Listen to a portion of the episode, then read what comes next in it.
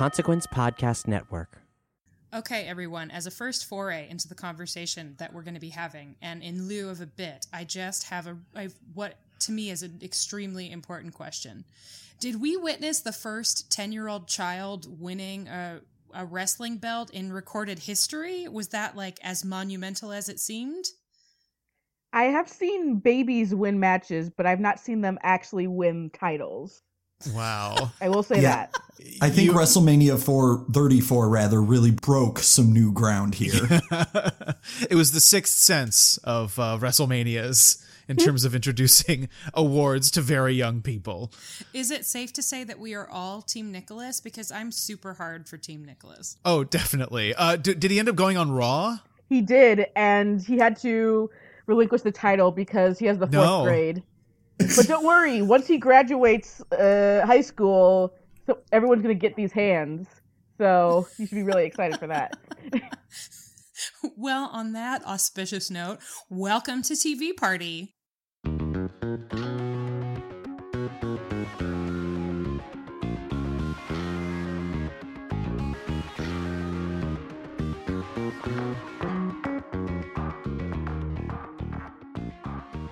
I'm Allison Shoemaker, I'm Clint Worthington. and we've got two bona fide wrestling experts with us today. Say hello to the people. Hello, the people. I'm Latoya Ferguson. Hello, the people as well. I'm Dominic Suzanne Mayer. We, this is our first Just Do This For Me full edition of TV Party. A couple of weeks ago, I introduced Clint to the wild, weird, wonderful world of RuPaul's Drag Race. But in this case, he and I both sat through our very first WrestleMania. Latoya and Dominic, who have have had that experience many times over, are going to share with us what we uh, need to know to even begin to comprehend whatever the hell that was and their insight and a bunch of other really good stuff. Um, first, we are going to talk about the TV of the week, which I'm really excited about, starting with news. Clint, what exciting shit happened this week? Well, uh, one big crazy thing happened a couple days ago that I think is worth talking about. Uh, the Simpsons finally addressed question mark the whole problem with Apu issue that uh, was raised in the documentary of the same name, and the response was unsatisfactory to say the least. Uh, just including this basically fourth wall breaking bit about like, hey, well, people think Apu's racist now. What are you gonna do? Did either Latoya, Dominic, did either of you watch this episode? I did not. Uh, I don't watch The Simpsons, and I think I've, I've made a good choice at this point in life, at least right now. And I actually did manage to catch it. And I mean, I'm going to just echo the take that you've generally seen on Twitter for the past 48 hours as it is. It is the very vision of a show that's been on the air for too goddamn long. It is just, it feels, it's very old man yells at cloud, ironically enough. And I feel like of all the lazy ways they could have engaged with a lot of the dialogue around the character, they chose the laziest, which was to throw up their hands and go, "Stop taking it so seriously." It's it's the South Park out for a show that's supposed to be the trailblazer for South Park and other shows like it. Does this mean that it's the children who are wrong? It- apparently, the children are wrong. Uh huh. But no, I, I also think it's just a little bit deflating to see, and again, this point's been made elsewhere as well, but to see Lisa Simpson being the vessel through which they try to communicate this lazy point.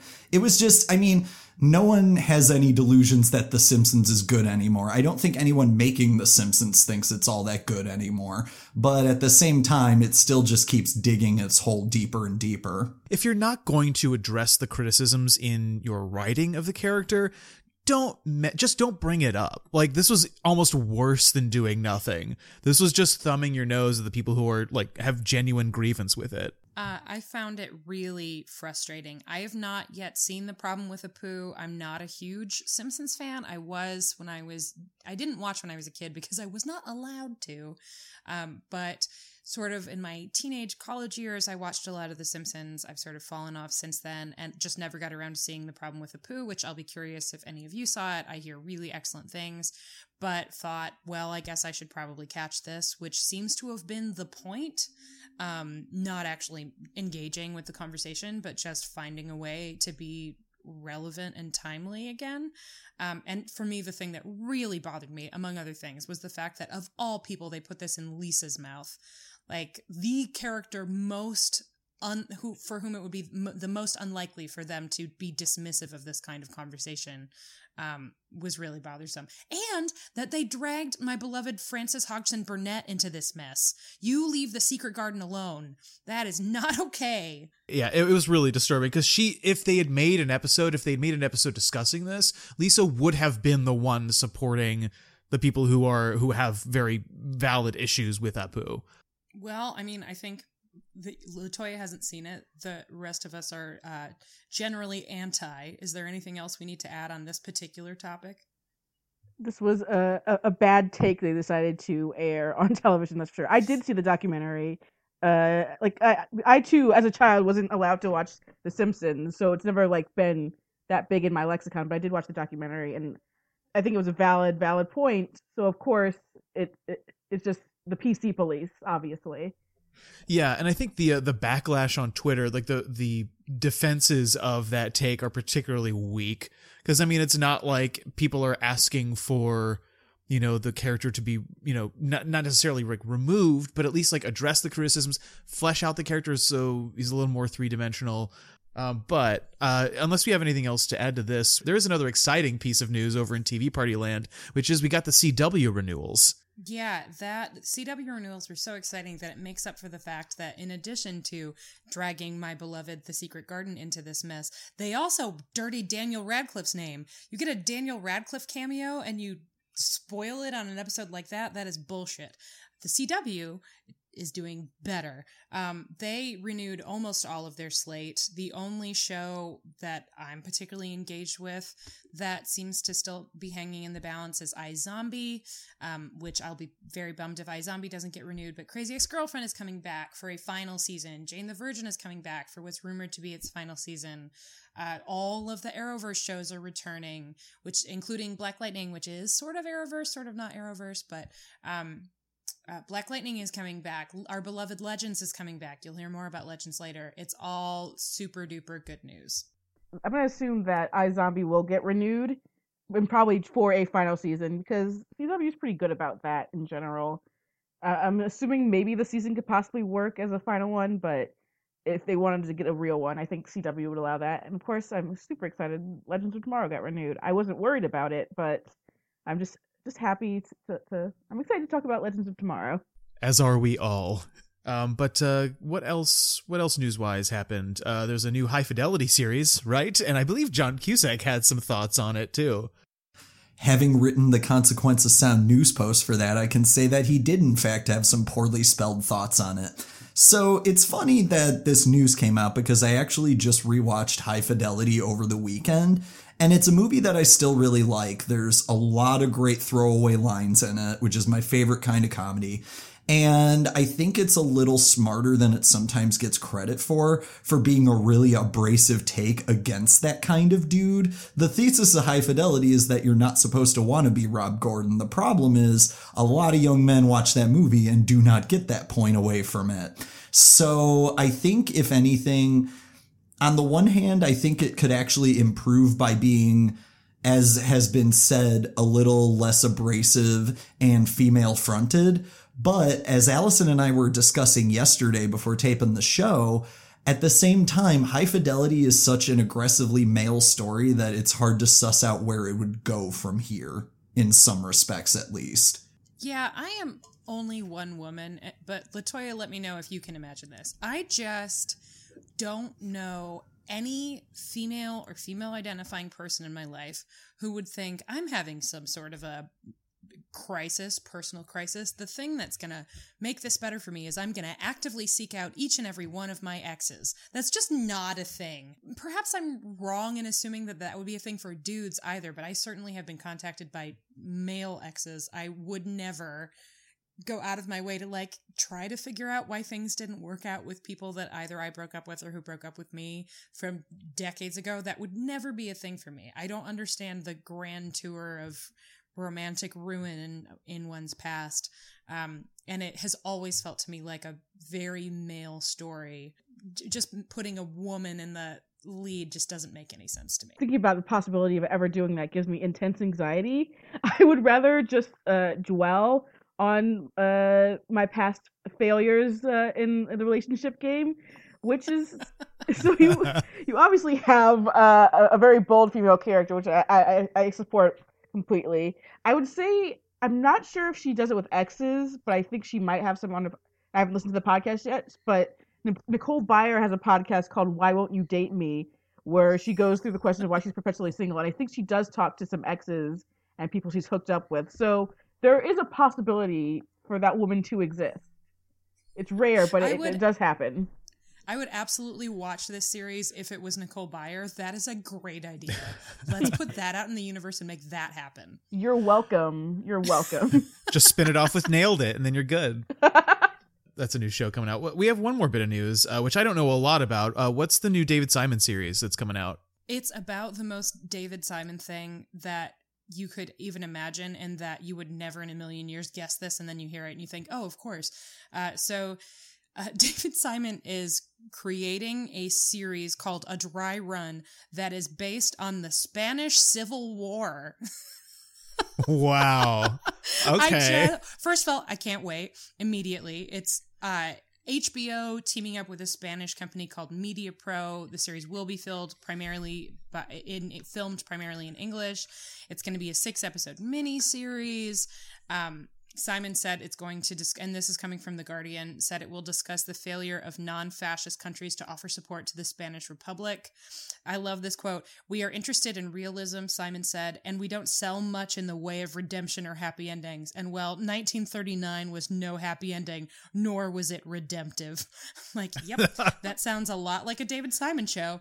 So um, I am really excited about that whenever that comes out. Well, that David Simon show sounds like like it's a barrel of laughs. I'm really excited for that. It's gonna be a romp. yeah, laugh riot. So we are moving on now to our picks for the best episodes of the week. And my God, this was a great week for television. There are things not included here that include The Americans and Legion and the terrific Jesus Christ Superstar Live. There were a wealth of riches from which to choose, but I'm very excited about the four episodes we're going to be talking about. Dominic, do you want to take us away with your pick? Yeah, I do. So, in the sustained continuation of me working the Atlanta beat on this series, I'm going to talk about Teddy Perkins, which was uh, quite a 40 minutes of television. In a season that's been increasingly rife with bottle episodes, or at least some really interesting variants on that concept, you had an episode where Darius goes to try and find a piano. So it's very much a two hander for Lakeith Stanfield. And then Donald Glover, who is wearing whiteface as a terrifying millionaire and one time child piano prodigy named Teddy Perkins. And Teddy Perkins proceeds to subject Darius to hell over the next 30 minutes, all while Paperboy is on the other side of Darius's phone, jokingly asking him if he's been murdered yet, which is fantastically funny up until the exact second where Darius very nearly gets murdered. I I have been all about Robbin' Season. This isn't even the first time I've been on this podcast talking about Robbin' Season, but Donald Glover is doing some things with Atlanta that are going to be talked about for years. I genuinely believe that. And I think this is one of the most standout episodes in a season made out of almost exclusively standout episodes because it feels like he's playing with everything from some of the same tropes that popped up in Get Out to something wholly singular and disturbing, and that also still feels somehow of a piece with the rest of the show. Like, for a few episodes now, I found myself saying, you know, I really feel like he could do anything with this show, and I'd just go along with it at this point, and I think this is like the exemplar of that. Yeah, this is one of the most unsettling surprising, darkly funny episodes of television I've seen in a long time. Um, I just watched it this morning and thoroughly freaked myself out.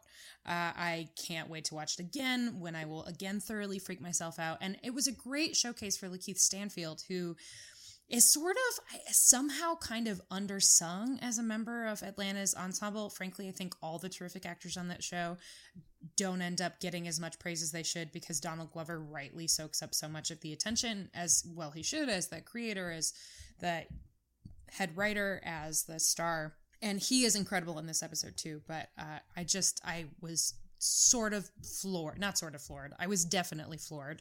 Um, I can't wait for Clinton Latoya to watch this one too so I can hear their thoughts on it. But it was um something else incredibly scary and rife with cultural references. And not just the overt ones. We get mentions of uh, teddy perkins is sort of an obvious stand-in for michael jackson as is another character that i won't mention because that's a hell of a spoiler and you really should watch this episode knowing as little as you can. Uh, there are visual references not just to get out but to whatever happened to baby jane which i think is really a really interesting point of view. Um, it's just surprising and weird and thoughtful. There are these incredible Stevie Wonder musical cues that bookend the episode that do a lot of heavy lifting. I think it's a hell of an achievement, and I expect we'll be hearing about it for quite a while. So, just two more points on this before I let everyone else talk about their episodes of the week as well. But, like, First of all, as far as cultural references, I love that this isn't even the first show I've seen in the past year to invoke the opening shot of The Shining because Mr. Robot already did it about six months ago. But um, I also thought it was kind of astounding just how good Donald Glover is in this episode as Teddy because it is just such a crawl under your skin performance. And it's also completely unlike anything else I've ever seen him do. It's devastating. Well, Clint, what do you want to tell us about your episode of the week? Well, first I'll give an honorable mention because it just somehow slipped my mind until you mentioned it. Uh, Legion, uh, season two premiere came out last uh, th- this past week, and it was uh, phenomenal. Uh, in fact, Allison and I both have pieces at Consequence of Sound on uh, just the way it, it's structured, and also I wrote about the way it uses dance, and it's fantastic. But the real reason I'm here today and why I show up for TV Party every week is to talk about DC's Legends of Tomorrow. And specifically, this is an episode we've already talked about two or three times in anticipation, uh, but now it's finally here. We've seen it. It's incredible. Uh, and I'm talking, of course, about guest starring John Noble, an episode whose title alone uh, made us very, very intrigued several episodes back. And the more we learn about it, the, the more, the sillier things we hear about it, um, the more we're excited. And again, we have it. We've already talked about last week about how the premise is about uh, Gorilla Grodd attempting to kill Barack Obama and, quote, make America Grodd again. Um, but that's only the first 10, 15 minutes of the episode. And then, because uh, once you find out why the episode is called guest starring John Noble, it's incredible because you already know the meta joke about uh, John Noble voicing the big bad of the season, Mallus. Uh, they hatch a, a, crazy plan, the, the only kind of meta plan you could do on DC's Legends of Tomorrow, where in order to convince Nora Darhk uh, the woman who's going to sort of give birth to Mallus in his final form, in order to thwart his plans, Brandon Routh has to travel back to 2001 or whenever uh, and visit the real John Noble and get him to read lines that they will then feed to Nora pretending it's Mallus because they because they have the same voice because Mallus is already voiced by John Noble and just there's so many weird silly layers to that joke that I just I couldn't get over for the rest of the episode how how amazed I was that they even went there. Well, do you want to point out how they know they have the same voice because that's pretty great too. Oh, uh, you know what? I'll leave it to you. You go ahead. Mick has gotten on a big kick watching the Lord of the Rings films, to which uh, he watches on the the screen on the Wave Rider, and that's when they hear Denethor, who sounds just like Mallus, as played by John Noble. So yes, he, not only does uh, Ray go back in time, he goes back in time to the set of Lord of the Rings. Yes. Well, the show is so steeped in pop culture like that. I mean, again, like I said, the movie, the, the, the episode begins with them saving Barack Obama and also Barack Obama giving Sarah advice on her cloned girlfriend, which is also great. Um, but yeah, no, just the idea that DC's Legends of Tomorrow give, I, I hesitate to say they, they give so few fucks that they can do this, but they just, they feel free enough to just immerse themselves in this pop culture meta narrative that they're just because the tone is so light that they can just get away with it and it doesn't sacrifice like the narrative integrity of the show. I spent some time at C2E2 this weekend, and as a result, got to see a conversation between um, Dominic Purcell, Brandon Routh, and Caity Lotz. And they, first of all, they're all astonishingly good looking. Second, I completely forgot that Dominic Purcell is b- British, and he started talking in like a normal voice with a British accent instead of a gravelly voice with that American accent he does, and it was very jarring. Um, third, Caity Lotz has pink hair now. He finally used his real accent for once because back in the day he would literally go and do press still doing his American accent. No way, really? Yeah. Wow. That's hilarious. It and that was for the longest time I'm like, what do you really sound like? Come on, let me know. Tell me your secrets, Dominic. It was uh it's a it's a good voice. He mo- his answers were mostly one word intentionally because the person moderating the conversation made a joke about how his thing should always be one word responses. So then for the rest of the conversation she got almost exclusively one word responses. I've never watched somebody step in it so hard in that respect. It was like just uh, very funny. Um, anyway, they talked a lot about how thrilling it is for them in the third season that the writers have really cut loose like this. That the first season they all had a good time. Um, but it was a little heavier. The second season, they started experimenting with this playful tone. They all mentioned the George Lucas episode, talked about some other things, but that in this one, that in this third season, that they feel like they've found their footing.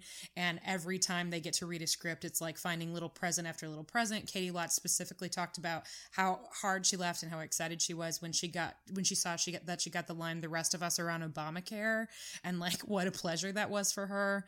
Um, there was some reference to Beebo, so the cast is having every bit as good a time making it as we are watching it, which I think is really great. I can't wait for them to continue that tone. Like, because I totally agree. I really think they found the right, the right amount of silly. Like they've gotten right up to the line of how ridiculous they can make the show while also making it hold up as a show. And one thing we've forgotten as well is that uh, this episode also features Damien Darhk finally working with the team, which is another interesting uh, dynamic, albeit one that's been done before in other shows like this. But Neal McDonough's just having, he's having enough of a blast that uh, I don't even care. It's so much fun. I did appreciate. I appreciated that uh, Sarah, like immediately as soon as Darhk comes up over to them, she is going to kill him. It's like, good job. You, you should always want to kill him, but I also think she should always want to go and find out that her sister is technically alive. But that's a different conversation. Yeah, that is something about uh, Legends as being sort of divorced from the rest of the Arrowverse because they're just off hanging around in time, and I guess you know you'd have trouble seeing for the forest for the trees, and also it would just be it would just be too many questions. It's best to just relax and uh, not le- not worry about it, I suppose. Well, apparently Caity Lotz is coming back to Arrow for the Arrow season finale, uh, which, as a person who writes about Arrow every week, is something I'm very excited about because Arrow has been really off its game. So uh, I feel like her coming back can only be a positive thing. Uh, I also, before we leave the Legends conversation, want to just tip my hat to actor Lovell Adams Gray, who does one of the best, most subdued Barack Obama impressions I've ever seen. It's so low key, but it made me laugh really hard, particularly when he said, I sense that you have some grievances. And it was just like, yeah, I, I love the Barack Obama impression. I was kind of disappointed because if this had been some old school Legends of Tomorrow, Sarah would have hooked up with Barack Obama. But right now she's reeling over her clone girlfriend, so she, it wasn't going to happen. But I was like, damn it, this could have happened in an earlier episode. I, I kind of think right now we still need to look at Barack Obama with rose-colored glasses. Maybe that would have tainted tainted his legacy a bit. If Sarah Lanson hooked up with Barack Obama, that would have just made me love Barack Obama even more. So- so- totally. Uh, I mean, it's before Michelle. Totally makes Right. sense. Exactly.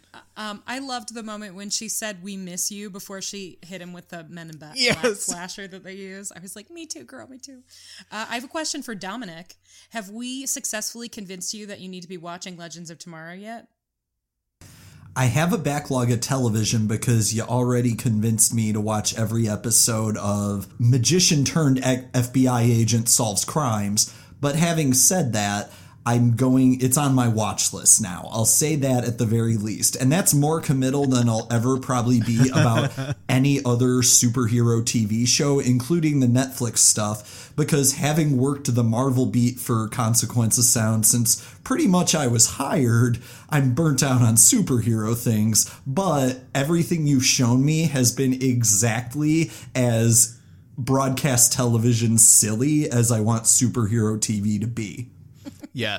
If it helps, just skip the first season. Just go straight to two, and you'll be fine. Oh, so like Parks and Recreation. If Parks and Recreation had two boring hawk people in the first season, Uh, the first season of Parks and Rec is significantly better than the first seasons of Legend, first season of Legends of Tomorrow. Let's put it True. that way. I am now going to pass this over to Latoya to talk about her pick, which is just one of the best sitcom episodes I've ever seen. I'm so excited to talk about this. Um, yes, uh, my pick is Brooklyn Nine Nine's The Box. Basically, uh, it's Brooklyn Nine Nine does homicide life on the street. It took uh five seasons for the show to do it, so and it was worth the wait, I think, actually, because totally. yeah, we've had episodes before where they've done an interrogation. Uh, in my review, I say the episode is basically a sequel slash do over of season one's 48 hours with uh, the episode with Kid Cudi. And it's just like it's a better version in every possible way. It has Jake Peralta being a competent cop, but then you know messing some things up because it's that's what happens when when Sterling K. Brown's around to be interrogated.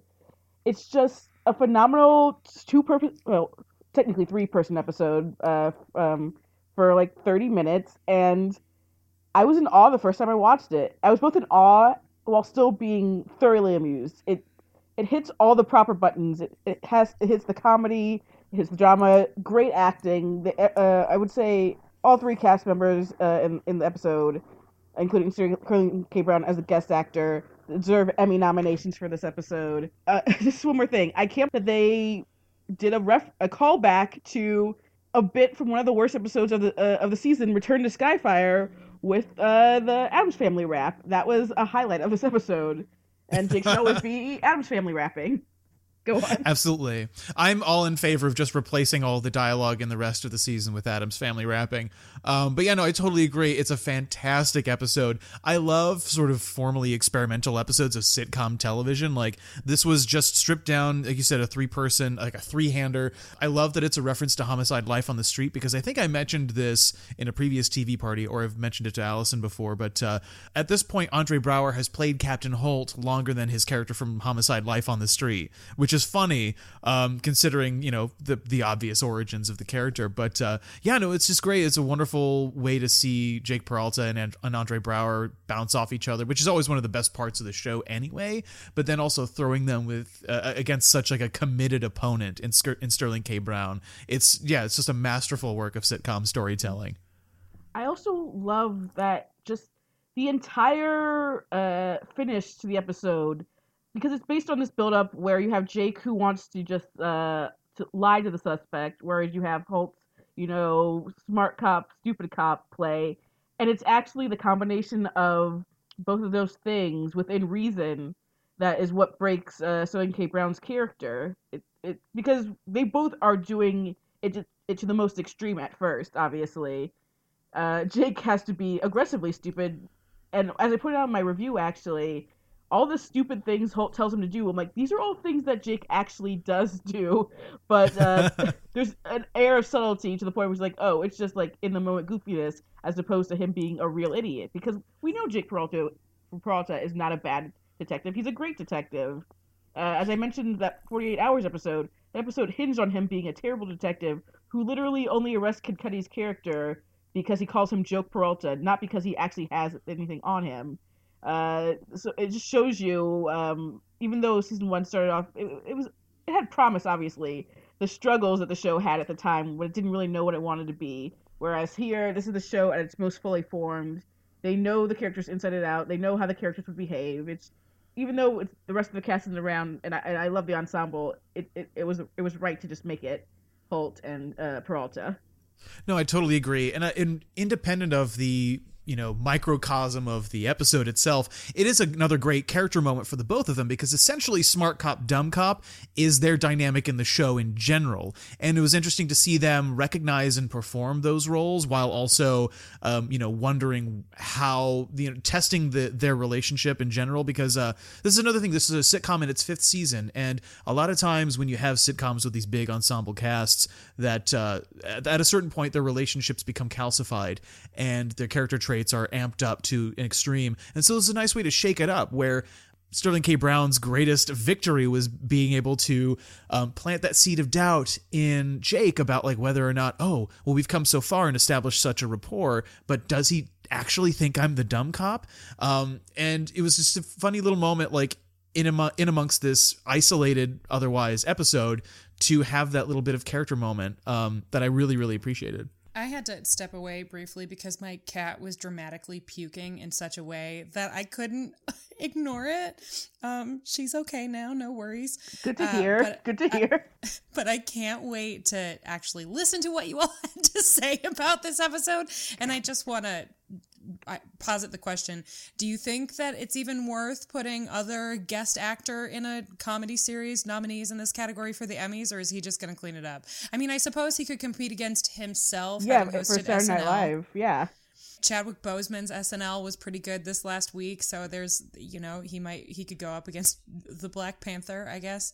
But God, he is so good, and it's Three Men and Adina is one of my favorite hours of television ever. So it was just like such a treat to experience. So, Allison, what is your pick of the week? Well, I guess continuing in the vein of me being super enthusiastic about shit today, I am low level obsessed with the new BBC America series Killing Eve. Um, it's written by Phoebe Waller Bridge, who I believe is also functioning as the showrunner, stars Sandra O oh and Jodie Comer, who is someone who's new to me. She was in, um, oh, I think it was maybe The White Queen. She was in one of those beautiful woman plays regal leader of yesteryear series that seem to go come and go so quickly. Um, but she was completely new to me. I'm a longtime Sandra O oh fan. Also, Fiona Shaw is playing a recurring role. Um, she's popping, she pops up here and there. She's um, probably, sadly, best known as playing Mrs. Dursley in the Harry Potter films, but is like a storied British uh, stage and film actress. Um, and it is the most twisted, funny, strange, feminist, upsetting, beautiful, sexy TV show. And it's very low key. Um, it's oddly matter of fact, but is toying with these really strange ideas. It does not have any chill when it comes to going for the weird shit. Like, I don't know how to describe the tone better than to say it's a deeply intense, very laid back series where things like, um, sort of gently stabbing oneself in the leg because somebody got assassinated by having a vein nicked in their leg is just a casual thing that happens. But where somebody bringing his baby to work to have a conversation with that baby can be totally terrifying. I am enjoying it so much. There's been a lot of press about the show this week. There's a great interview in Vulture with Sandra O oh that I really recommend reading. Um, but it's one it's not a series that's going to be for everyone, but it is so for me. It is like just especially for me it feels like i cannot recommend it highly enough I, I if you are watching killing eve i don't have anybody to talk to about it right now so come find me because i am I- just I will find obsessed. you. I will find you. it's good it is just it's so good um, i imagine i'll be talking about it a lot while it's on the air and I'm a big Phoebe Waller Bridge fan in general. If you haven't seen Fleabag, seek it out. It will wreck your life. It's so good. Uh, so yeah, it's um, suffice it to say, I am enthused, and I think it is of a good quality. Uh, the premise, which I should probably address as opposed to just glowing about it, is that there's this woman born in the UK but raised in the United States, living again in the UK but with an American accent. So if you're wondering if you're going to be hearing a Sandra O British accent, you won't. Is working for MI5 and gets tasked with essentially witness protection for this woman who saw her boyfriend, her much older boyfriend, assassinated, but nobody really caught who it was. There was just a woman who walked by him, kind of knocked into him. That was the only person, but they never saw anything happen. He just sort of fell over and died with blood gu- gushing from his leg without any idea of when or how it happened. Um, she's put on this detail. She has this instinct that it must have been a female killer and starts doing kind of an illegal investigation of her own, which goes badly. I won't say anything beyond that because it's sort of the story of the pilot, which is called Nice Face, which is the one that's my pick of the week. Um, is what happens when she starts digging into this killing and how it affects her psyche and um, why she finds it enjoyable, which is fair to say she really enjoys doing this research. Like so many of us, I'm guessing that Eve is probably a true crime listener. like likes to Google serial killers at two o'clock in the morning. It's all very familiar to me. Um, the assassin in question that she's investigating is played by Jodie Comer, who is a very young woman um, who takes a lot of pleasure in her work, and it's everything else is probably best left vague. But it's uh, it is a real treat. I do have a question. Uh, as a fan of Phoebe Waller-Bridge, have you seen her her show Crashing, which was the first show she created? I have not. You should see that. I think it might be on Hulu, but if not, uh, c- come see me. I'll, I'll hook you up. Awesome. uh, but yeah, I, I first became familiar with her work uh, on the British show The Cafe, where she was just she was kind of just like the the messy best friend, and uh, she was very fun there. And then I saw Crashing, which I wasn't sure how I felt about at the time because it's it's again it's a very Phoebe Waller Bridge show. Uh, but that one was about a bunch of twenty something millennials, if you will. So you can you can imagine how not for everyone that show was. But then Fleabag happened and she blew up, and now now everyone's talking about her. Now she's the sassy robot in the new Star Wars movie. I'm excited to watch all those shows that I didn't watch. right? There's just so much TV, you guys. But before we go on to our main event, uh, we have a preliminary match, and that is the uh, our discussion of the, of the Crazy Ex Girlfriend tour. Yeah, I am going to leave most of this for this bonus episode we'll be releasing, which, spoiler alert, will feature interviews with both Vincent Rodriguez III, who Clint and I got to chat with in person. And he is very nice and very, very funny, handsome. extremely intelligent, and by the way, is just a total dish. Um, Like he's got no pores. It was amazing. um, and also with Donna Lynn Champlin, who I spoke with briefly this morning about their experiences on this tour. I also got to go, which was incredible. Um, you'll hear about that in the bonus episode. If you can find a way to get tickets, which good luck, the Crazy Ex Girlfriend live show is a hell of a thing. It features a bunch of members of the cast, all of whom sound amazing live. Uh, it was very funny, oddly moving at places, and just um, they really know how to put on a show. So look for that showing up somewhere in your iTunes feed or your Stitcher feed or whatever feed you use uh, sometime soon. Now to the main event. This is the official inaugural installment of our new segment, Just Do This For Me. We teased it a little bit a few episodes back when Allison had me introduced me to the world of RuPaul's Drag Race, uh, but this is the first time we're really going to dedicate a whole episode to it. Um, basically, what it is is, you know, we just here on TV Party we have a whole range of TV voices, each with their own tastes and interests, and some who are not yet initiated to those things. And so this is kind of our opportunity for one or more of us to impose our tastes on the other. And this time we decided to break it in with that most hallowed of wrestling traditions, WrestleMania 34. Is that how it's pronounced? Uh, I believe so. It's the it's the original Latin.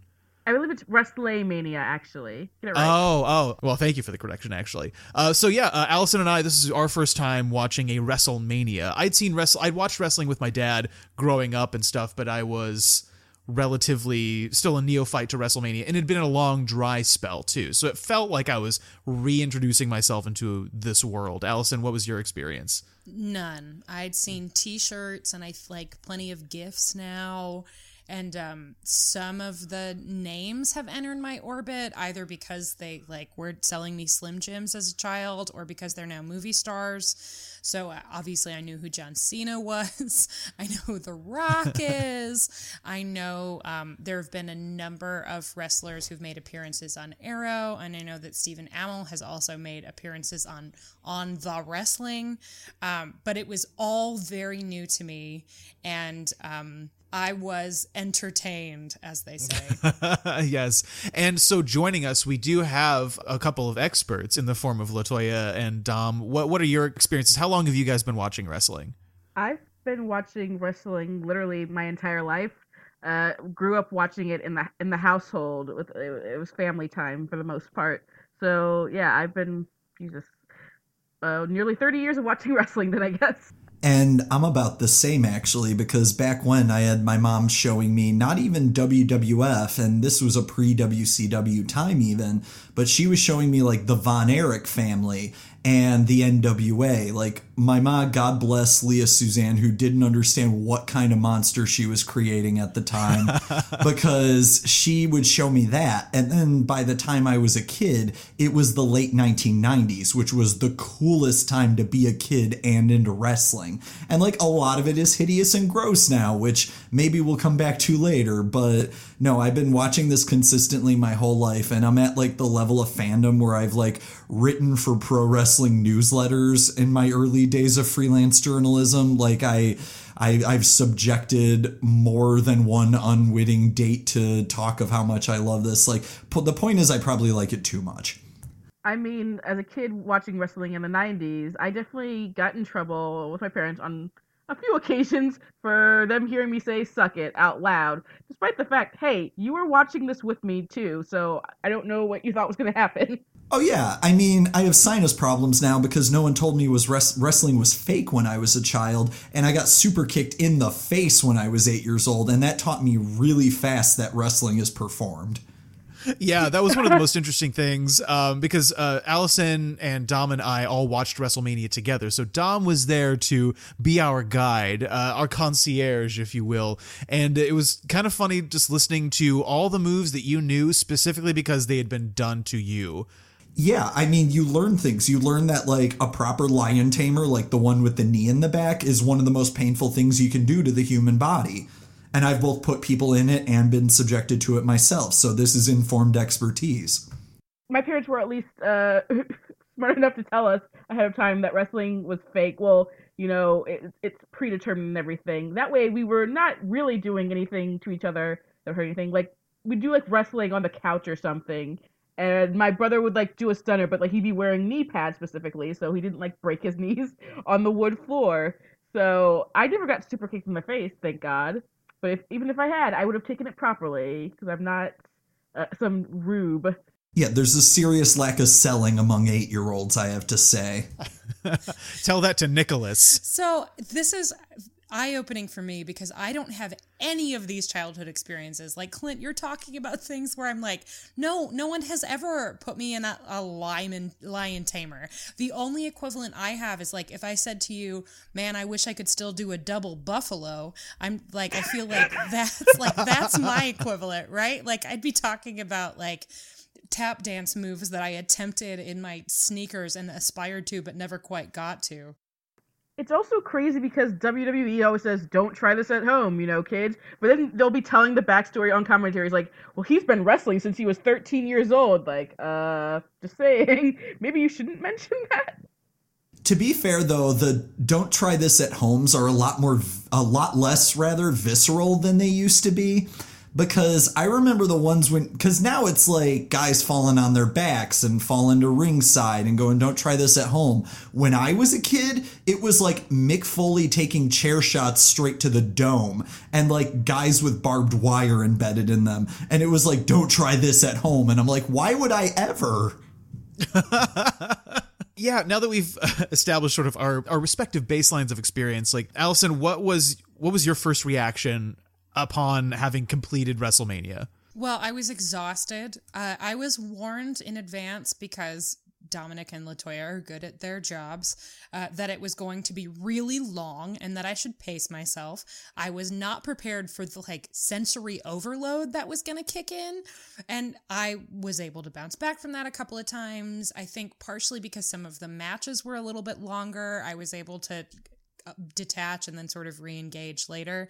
Um, but it was a lot. It was when people say things are extra, I always think that's just a funny way of describing them. This was like extra extra i could not believe how much of everything there was about the time that somebody pushed that whoever that was pushed the parade float off the stage was like that well this is kind of like drag i guess this is so much of everything the sheer quantity of it all sort of wears on you after a while. And I, th- I think it's why I don't normally engage in like watching a lot of sporting events, especially ones that like take a lot longer, just because I think I, for someone who is a, a, a media critic, I, I tend to have a very limited attention span when it comes to those things. Like I need to take breaks. Hour three, hour four, I could feel the wall hitting, like in terms of the, the the sheer amount of, like you said, sensory overload that I could take, and the novelty of the different matches and and the different storylines and whatever wasn't. It, I was getting diminishing returns a little bit.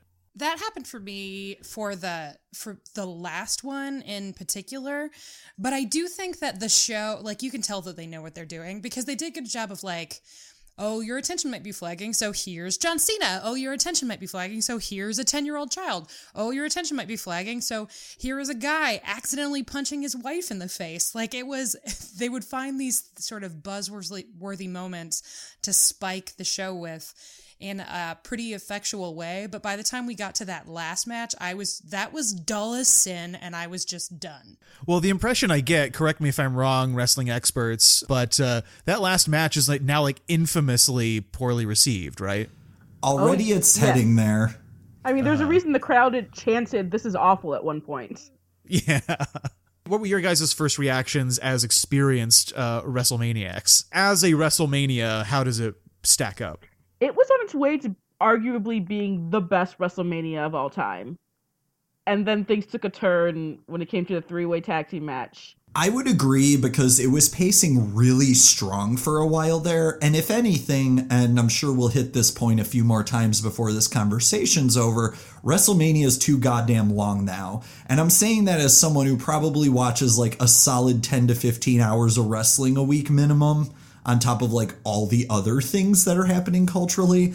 But like, WrestleMania is getting to an overwhelming length because I understand the value in not leaving everyone off the card, but 14 matches over 7.5 hours is bordering on preposterous. And yeah, I think it was really great for a while, and then I think they really ran out of steam in the back half. Um, we'll get back to this later, but I think Styles and Nakamura didn't deliver on what it had promised to be, even as it was a pretty good wrestling match. The main event is going to be remembered as one of the worst WrestleMania mains in history, and I believe that firmly. And it's really funny to see Brock Lesnar 14 years later have another WrestleMania match with another all time quote unquote opponent where he just gets booed out of the damn building. And I think you're going to have to Occam's razor it sooner or later and realize all these Lesnar matches that didn't go over well are not going over poorly because of the outside stuff or the worry of whether Lesnar's going to run back to the UFC or whatever. It's because you're paying two to three million dollars a year to a guy who cannot be bothered to give a shit, and then building your biggest show of the year around him. So I don't know. It was at once great and frustrating as a fan. Yeah, uh, regarding that main event, I- am not a, a fan of the Roman Reigns character for the most part at this point, but. I will say 100% it was not Roman's fault, any of the problem with the main event. I will say the problem was, uh, first of all, I wanted Roman to win just to get it over with, to finally end the story. So the fact that they did not end the story, that that's upsetting. But also, you have him take six F5s uh, and uh, kick out of them, and then he ends up bleeding too much for no reason. The, the fact that he doesn't win after that is absurd. Yeah, we'll get into the F5s later for sure. That was a real point of contention for me. But uh, but I think before we dig too much into the matches themselves, maybe it's time for a short break, and then we can return and uh, attack these things in earnest. What do you say? Let's attack after the break. Justice for Nicholas. Well, I just I just uh, went on the Wikipedia and I learned about Nicholas, and now the mystique's kind of gone now. Oh no! Well, yeah, he's He's John Cone, the refer- like the head referee's uh, son. Oh. No. Don't tell me that. Oh. oh, guys, Ugh. we just had a moment like that one character in Deception where the we just got decepted, you guys. He's like my favorite uh, referee, uh, so it's, it's, I like it. I, I support this. It's fine. I was just so much happier knowing that it was like a random kid from the crowd. Well, I think on that note, let's we'll nurse our wounds in this break and then come right back that was a break and now we are back. Clint and I are obviously like at the kids table for this episode, which suits us greatly. Uh, before we hand things over to the grown-ups, and by the way, I should mention that Dominic has a great piece in which he collaborated with a couple other people on consequenceofsound.net right now about the greatest wrestling themes ranked. I'm sure he'll talk more about that. And also, Latoya is legit writing a book about wrestling, which I hope she addresses at some point. so when we say they're the grown-ups, like they actually know what they're talking about, and we just giggled about silly costumes and shit. We're just sitting over here eating our chicken nuggets. I was like, "Ooh, pink pants! That's amazing! I love those pink pants." And that was, "Oh, that that wig is just great." And that was about the extent of my contribution. So, so let's really quick all talk about a favorite match or something. Clint, do you have a, like a favorite sequence or match from WrestleMania 34? Uh, there were quite a few I liked, but I think one I want to center in on is was the match between Alexa Bliss and uh, Nia Jax. Which uh, again, I'm a complete neophyte, so I don't know about like I'm looking at the WrestleMania 34 Wikipedia page, and there's under the storylines tab, there's a friggin' novel. I, I don't know any of that, but just in terms of the sheer spectacle of uh, of this women's match uh, with Nia Jax, just this amazing like do it settling this like Mean Girls storyline that they sort of do a previously on leading up to it. Um, it's such a great like physical match, and um, she's great. Her costume wasn't as as awesome as I would have liked, but uh, just the, that sheer as they say athleticism. Take a drink whenever the announcers say that uh, of the match was was incredible. And Nia, Nia, just has a great presence and it was so satisfying seeing her smackdown uh, Alexa Bliss. I liked that one too. Um, is there is there anything in particular we should know about that match you guys grown-ups I really loved how Nia was a, a, smart wrestler that she just beat the crap out of Mickie James before the match started because you knew that Mickie James was going to like try to interfere the entire time. So I, I just, I, especially, I love it when baby faces are smart because that can often not happen. And just the fact that Nia's like, I have to get rid of her first, and then I'll get to you.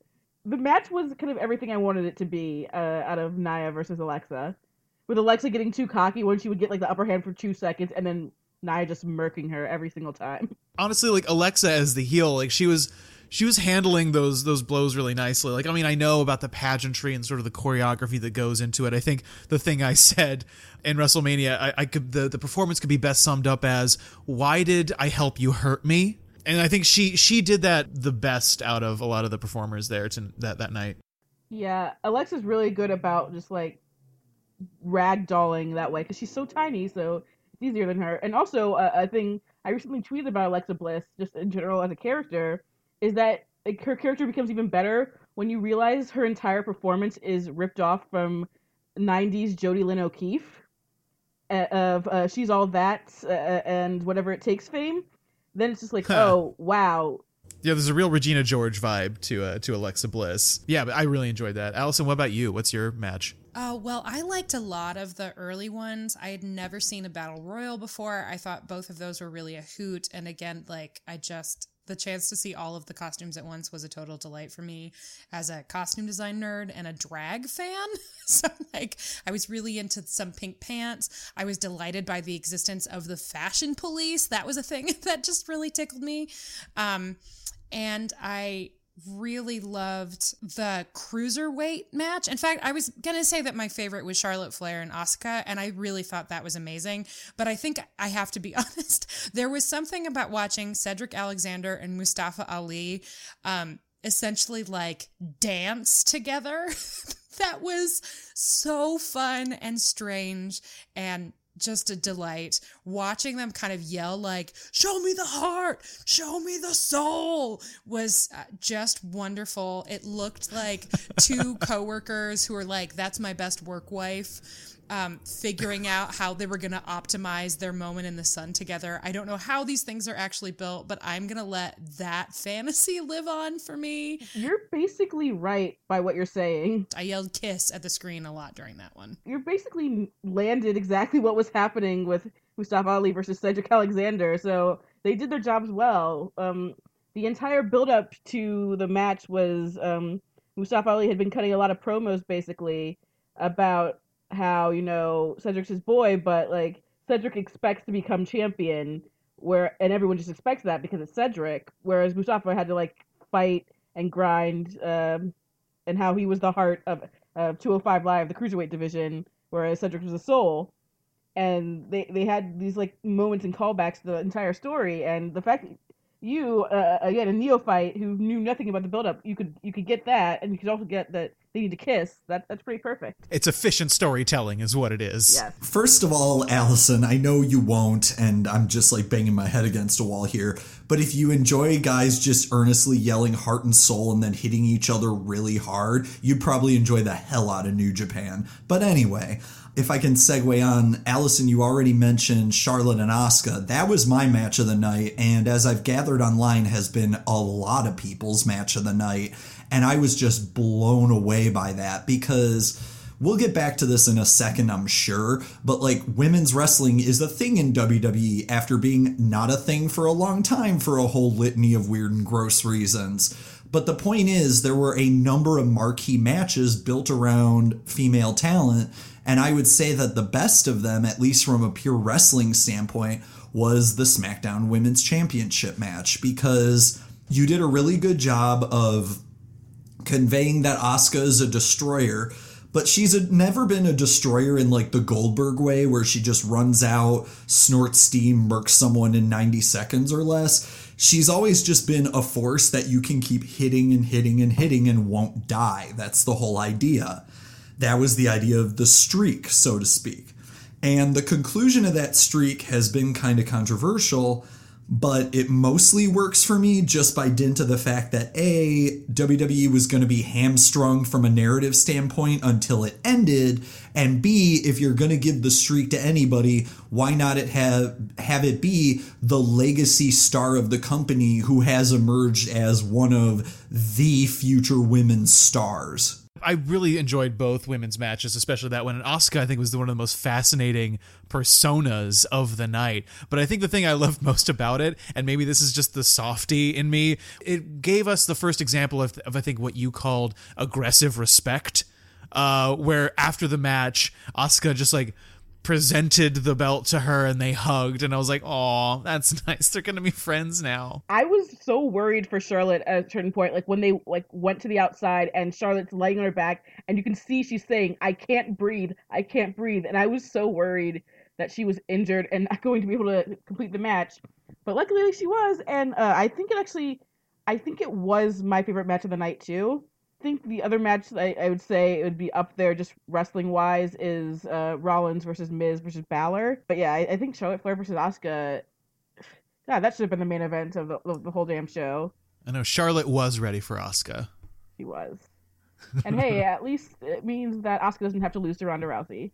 Although I did enjoy that match as well, but it, it's better. That she was loses, a good match. Yeah, that was a fun match. It's better she loses to someone who you know has been there and has been doing this work the work all these years as opposed to you know the new shiny toy. As good as Ronda has shown herself to be in a, a limited amount of time. I think a close second for my pick though would have been just Shane McMahon's little tiny baby punches and his like weird aging body. Do you know the thing about his like tiny baby punches? Uh, Dom informed us okay, on the night, and so we, we knew to look out for it, and it was a delight throughout. Does because like when they connect, they actually like potato the heck out of the the person he's hitting, like his his baby punches actually hurt people. That's adorable. Yeah. That's kind of amazing because he has what I always thought were the worst looking worked punches in all of wrestling. They're legit like when they connect, they connect hard. I, I heard that I'm like, how? How is this possible? But yeah, his baby punches are ridiculous. Another weird thing about Shane that I recently learned, I think he might have been wearing pad, uh, padding specifically because he was just diagnosed with uh, diverticulitis so he probably should not have been wrestling, but he was. But also because McMahon is secretly super jacked under his jersey. You would not expect that, but that's also true. That actually, like, it's. I want to say that that surprises me, but then I think about what his dad looked like when he was like in his early 50s and juiced to the gills circa 1999. That might just be a family full of good genetics. Yeah, I'm gonna link you guys to like the picture of what what's going on underneath that shirt because you will be upset. I don't like thinking about a Buff McMahon son. I mean, it was already great enough that Allison immediately identified him as a large adult son, which, oh, like, he is. This picture! No! I gotta see. Right? Yeah. Right? Oh my god. You could grate cheese on that thing. We're gonna put we'll put this on our Facebook page so that you can see what we're talking about. But good lord, Which, by the way, yes, yeah. Please follow us on on Facebook and Twitter and all that stuff. Yeah, man, what a what a night. Now that we have our sort of initial bouts out of the way, we'll let the experts take the floor. Like, talk to us about WrestleMania. How did it make you feel? I mean, besides tired, I was uh, I was already kind of hungover actually, so that was uh, uh, uh was a very I feel like it was even longer than all 25 hours that it was. Uh, Well, but was that an optimal or suboptimal way to watch WrestleMania? kind of suboptimal because I just I wanted to drink more, but I could not because I was just trying to stay hydrated the entire time, and I surprisingly did not fall asleep. Although there were there were moments when I when I wanted to.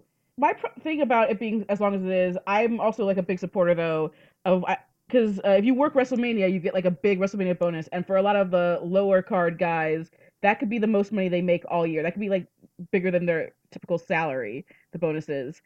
Um, so I they do everything they can these days, especially to make sure everyone gets on the card. That's why you have the battle royals. That's why you have so many like uh, multi-person matches. And I think they did an adequate job. Even uh, Elias, uh, when he was just showing up with his guitar, that's how he that's how he got his WrestleMania paycheck. Oh, can we talk about John Cena for a sec? Of course. Uh, how amazing that setup was. Oh yes. He's just there as a fan. Well, just I don't know. I don't know what it was. Every time they cut back to John Cena, I couldn't help but laugh. Just because I think he was watching like he'd never seen wrestling before. Yeah, he just looked like he was his, it was a dad at his first WrestleMania, like when he's sitting straight up with like really good posture in that folding chair. Mm-hmm. And then a, a few matches in, you get that close up of the of the referee running over to him and whispering something mysterious in his ear, and his eyes perk up because his planet needs him, and he runs off full tilt. And it was incredible. And he has trouble getting over the barricade, which is pretty funny too. yes. Like where was he going? And we didn't know forever. Like I think there was a hot second where a couple matches had gone by. I'm like, did we fi- ever find out what happened to John Cena? And then it finally happened, and then there was that that Elias fake out, which was The only- fascinating. the first time, the only time people boo Elias is because he was preventing Undertaker from showing up. Because usually people Right. are all about chanting "Walk with Elias" and everything, but this time they're like, "No, don't don't play with our hearts like this." I was just waiting for Wonderwall. That's what I was waiting for. Uh, but yeah, g- g- guys, talk to me about that that huge match. Like, was that did that live up to the hype? Was the fake out? Did that work? Or So the setup of that match was really weird because so first of all, Undertaker is to the best of my recollection 53 years old.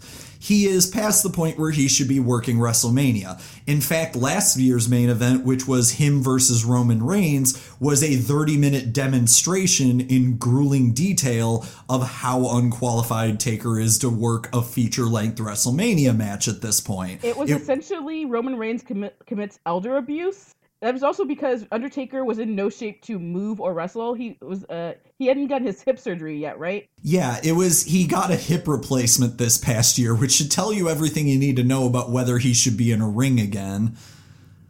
But So I, he- he looked much better here than he did last year. So again, Roman Reigns gets screwed out of a good match. yeah, Roman one day is going to get to work a Mania match with someone who can actually keep his pace, and it's going to be the best thing in the world.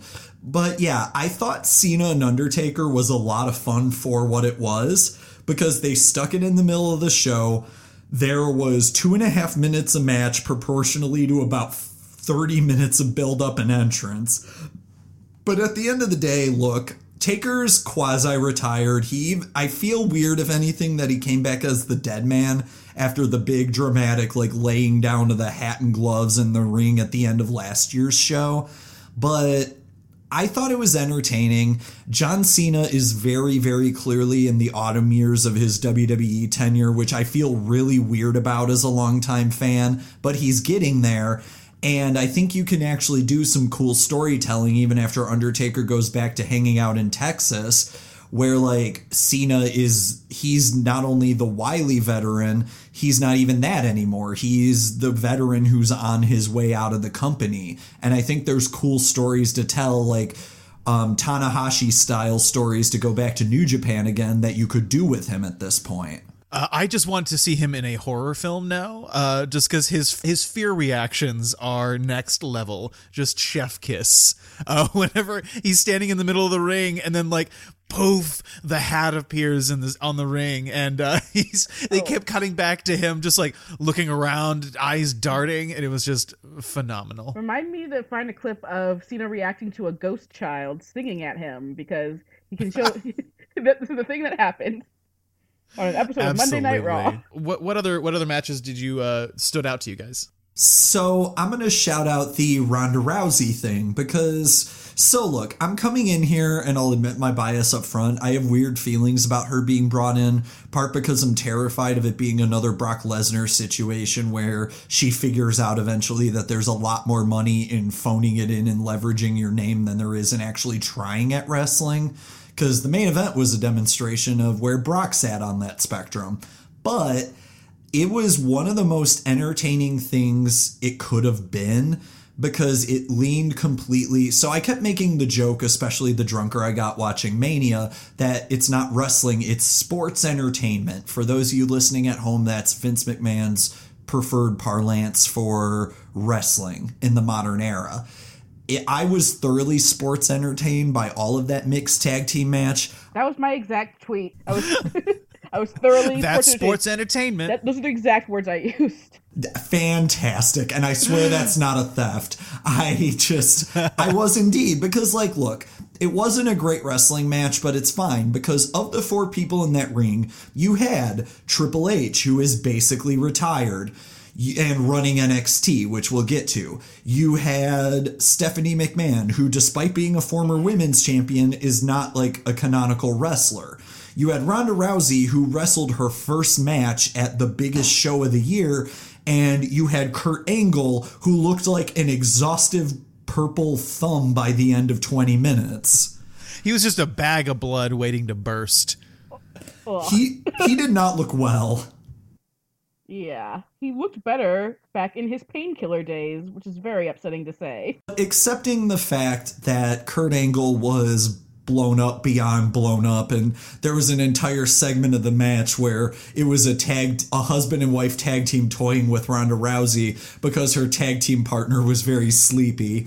Um it worked phenomenally. And I think a lot of that is that Ronda Rousey has, funnily enough, the Kurt Angle thing where she was a legitimate athlete. And there are certain things that translate from that that it would take years to teach a greenhorn wrestling student. And that's just the truth. Like the speed that she hits some of her transitions at is something that like some pro wrestlers never work out. And she, in every way, cut the presence of somebody who looks like a bona fide star in that medium, which you do. There is a long, long history of outside the ring presences coming into wrestling and not being great at it. And she's going to rank up as one of the better right out of the gate, I would argue. Was this the match that had Rousey punching Triple H a bunch, uh, leading to Triple H's flailing limbs? Yes, it did. Yes, it was. That was lovely. That was a beautiful moment. I, I, I really, my, me and the family, we all screamed in, in joy and laughter seeing that. And just every time Stephanie would like plead for mercy was all was also beautiful, so beautiful. I got really into this one on the meta level, like thinking about the the sort of calculation and mental gymnastics that goes into figuring out how someone who has a vested financial interest in the success of a given piece of sports entertainment would also process like what they would want for themselves, right? So thinking about these executives deciding to get their asses handed to them um because it makes for good TV was really fun and trying to imagine the balance of like how badass do I want to look versus how entertaining will it be if I get my ass kicked and everything in between was really really fun on a sort of meta level. Well, what's more badass than couple motorcycles? Exactly. And, and Going really slowly. with with a girl gang in front of them. Yeah, that's actually become like the mo for Triple H and especially Stephanie these past few WrestleManias, uh, because uh, back in the day Triple H looking goofy at all in a, in a, on, at WrestleMania. That just was not going to happen. Sometimes to the judge, the intense detriment of the product, and sometimes in a way that congratulates a very racist storyline. As Dom mentioned, especially with Triple H, he, he runs NXT, so he's all about the future of the company and the future of sports entertainment and wrestling. So like he understands making someone else look good, basically for the betterment of the company, even if you have to make yourself look like a complete idiot, getting getting getting destroyed by Ronda Rousey. Totally. And uh, just to piggyback off Allison's point about considering those meta calculations of this being both like a, it has to hold up sort of as a narrative piece of entertainment, but also you, you see transparently the business considerations. One thing that really struck me was uh, having it be this big pay-per-view event that is also trying to sell upsell you on all these other things. Like there was like that WWE network that huge promo for that and like all the movies that are that the rock's going to be in and that kind of stuff. Um, so I thought that was really fascinating. Well, yeah, WWE, especially these days in particular, is all about branding. Everything you saw on Sunday night, in addition to the feats of athleticism and all of that, you also saw a company that is, for one, a publicly traded company. So that's A right there. And then B, a company that is really trying hard to graduate into the modern era, despite the fact that it is, above all things, a carny business built largely by guys with a carny mentality who did a lot of messed up stuff in past years. And I, I, guess this is as good a time as any to bring this up. It's always weird, especially when you're someone who knows a certain level about wrestling, to enjoy WrestleMania because, Allison, to your exact point, you're kind of thinking about it from both the vantages of the show you're watching on screen and the one you know operating behind it. And for a dedicated wrestling fan, those things are kind of hand in hand a lot of the time when you're watching. And especially with Mania, you're kind of getting the eight hour shotgun blast of what they're what WWE is trying to sell you this year, which is an interesting exercise. And it's very to an end, it's very weird seeing things like the huge female presence on the show because as cool as it is, because God knows I remember the days of wrestling with like bra and panties matches and even grosser stuff than that still. And yet it's weird to see WWE patting itself on the back for these things sometimes when it itself created a lot of the negative stereotypes that they're now branding against. And more so when the women's battle royal in the pre show was going to be named after a now deceased veterans women's wrestler from the early days of the wrestling industry in America, who was also by numerous stories like a terrifying pimp and like a labor exploiter and all of this stuff. And there are arguments to be made that like some of WWE's schedule borders on lab- labor exploitation as well. So I guess the point is like you're seeing a lot of the pomp and circumstance, but it's a very interesting show to also read from a vantage of what are they trying to communicate and to work past. Totally, yeah, and those business considerations are really fascinating to uh to get a, a brief window in, even as my sort of my neophyte experience. Um, Allison, I want to bring you in on something. Like you mentioned, one of the major appeals, sort of overlapping with your love of drag and the sort of the costumes and the pageantry, and especially like the music. Like, do you guys want to talk about that? there there's so much good storytelling that can be done with costume design and i think part of what made some of the matches that were um, particularly memorable or like where I was able to get in on the story right away. A lot that went into that was the costume design. The idea of the the queen versus the empress was really sold by the let's call them ensembles that those women were wearing. Um, they were particular. I was particularly interested in what people were wearing in the battle royals because it, that was like all I had to go on. I was so overwhelmed. So in particular, I don't know who it is. Latoya and Dom are going to be able to tell me exactly who it is. Uh, but I just couldn't stop watching this dude in pink pants with white dots on them because they were so eye catching. Or the guy who ultimately won, who was just wearing like normal pants, like not shorts and not really tight pants, just like normal pants. Um, it was so fascinating. And then when you add in this sort of uh, creeping, growing LGBTQ thread that was happening, where uh, Dom mentioned that maybe one of the women is the first out wrestler in yeah, WWE Sonya Deville, she is. Yeah, and then there was somebody else who was had like a, a pride moment in supporting Finn inclusion. Balor. Yeah, um, very very interesting. I um, yeah was compelled, and I'm wondering if there are like secret messages hidden in the costuming that I don't know about because I was so interested. Well, the tailor always sews something into the fabric. Always sews secret messages. The secret messages. Oh God. Uh, I, I also love that, that you point out that Matt Hardy was just wearing pants and he, just like normal pants as he won the Battle Royal, whereas his character is clearly insane and you do not address anything about that. Yeah, they were just pants. That was I think I think that's actually what made him stand out so much besides winning. And then when Dominic told me exactly what was happening with like murder victim apparating from Dead Lake to life again and now they're going to be a team. I was like, I don't know what this is, but I just love it. And the fact that he it just it was like he was going to a picnic but he forgot his shirt and decided to stop by WrestleMania on the way. It was so funny. That does that seems pretty accurate, honestly.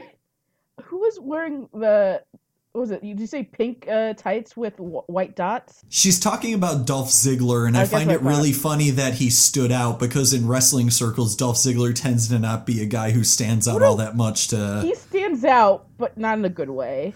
Yeah. Not in a good way these days. Well, his pants stood out in a great way because they were hot pink with white dots on them, so I couldn't stop watching him, which makes it really good costume design. Absolutely. I think my, maybe my favorite piece of costume design is just everything about Shinsuke. Yes. Uh, that was that was great. Even if the match ended up being a little bit of a wet fart, uh, his costume and his entrance was awesome. I love that entrance so much. I, Like I, love j- I'm gonna track down that theme. It's it's a great theme. Yeah. Uh, yeah. He has on other big shows. He's had like the the live uh, violinist play. Nothing ever this big, and I I I, I approved of this. this. This is good stuff.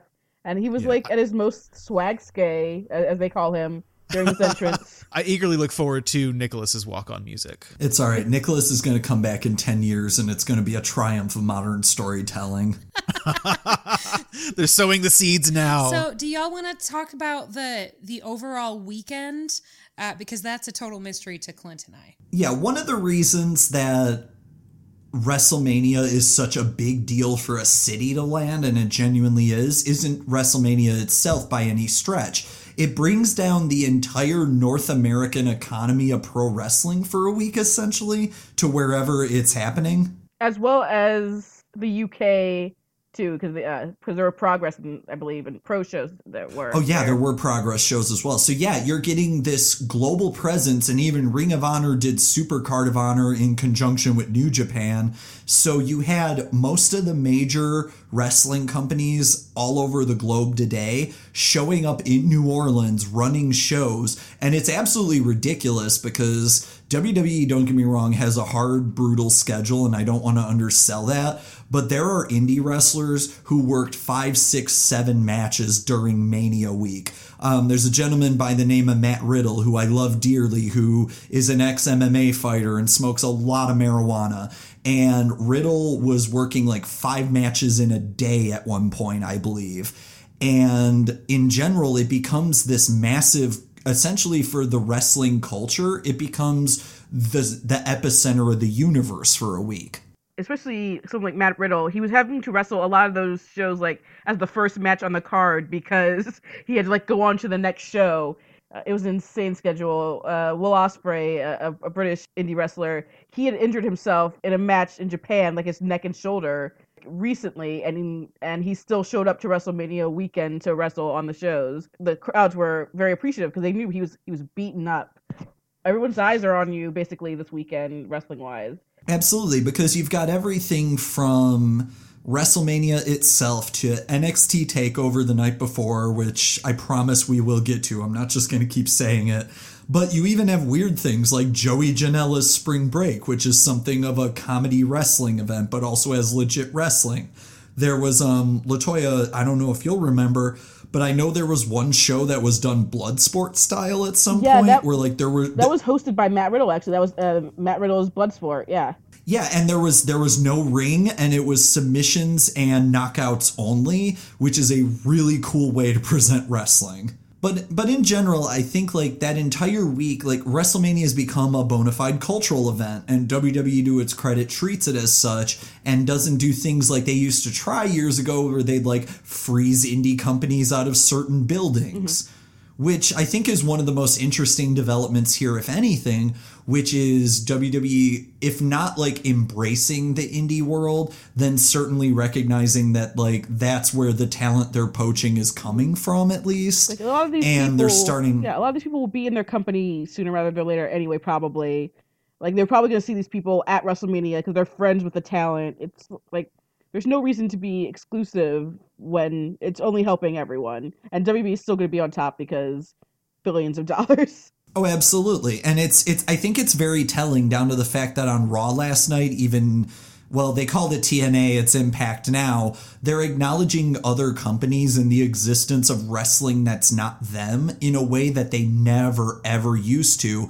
And yet, New Japan is the one thing that still doesn't exist because they can say whatever they want. I think it's the one thing they might be apprehensive about when Bullet Club shirts are everywhere and they're slowly easing into the US market. Yeah, that's why they always talk about how AJ and Nakamura and Balor they wrestled in Japan. They all knew each other in Japan, but they never say New Japan specifically. It's it's very rare. Like JBL used to say it sometimes.